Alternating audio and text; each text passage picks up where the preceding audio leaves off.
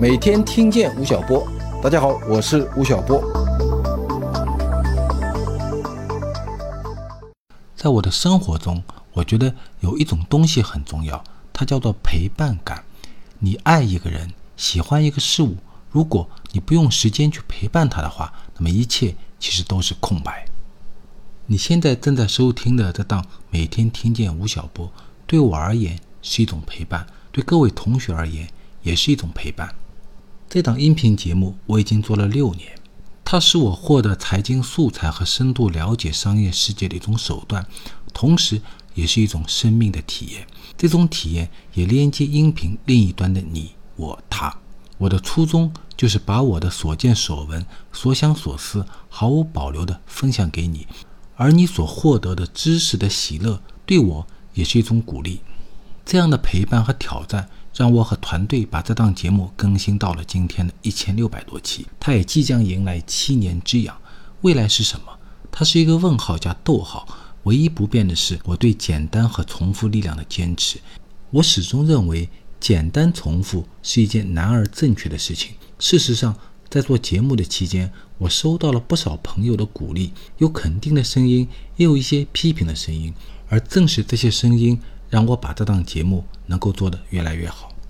一个成熟的产品会经历不断打磨、质疑到最终进化的过程，所以在即将来临的每天听见吴晓波第6集中，我也想做一个小小的进化。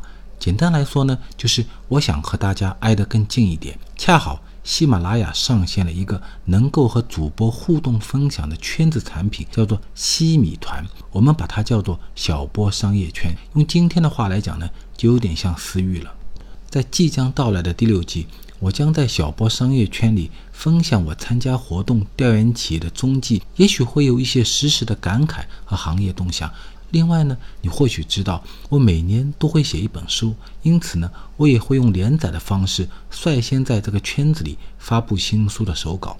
还有，我还邀请了一些财经圈的好朋友，比如像管清友、马洪曼、刘润、江南纯等等，来一起分享他们的观点或者为大家答疑。我也邀约了一些不同领域的老师，比如喜欢读书的林少，关注妈妈成长的崔崔，从不同的角度给大家的生活一些启迪。收听每天听见吴晓波的同学都是认可商业之美的人。这几万位同学中，有连续创业者，有企业家、官员，更多的当然是居住在各个城市的白领。我们也鼓励所有的人在这个圈子里分享自己最新的想法，教学相长，共同成长。这是一个快时代，任何东西都很快，知识迭代也很快，有时候甚至快到廉价。就好比请别人吃一顿饭，它是一顿肯德基还是法餐，卡路里的瞬间爆炸是短暂的快乐，和对面的人漫谈3个小时也是一种快乐。但我希望是后者，把人和事都沉淀下来，对得起你，也对得起我。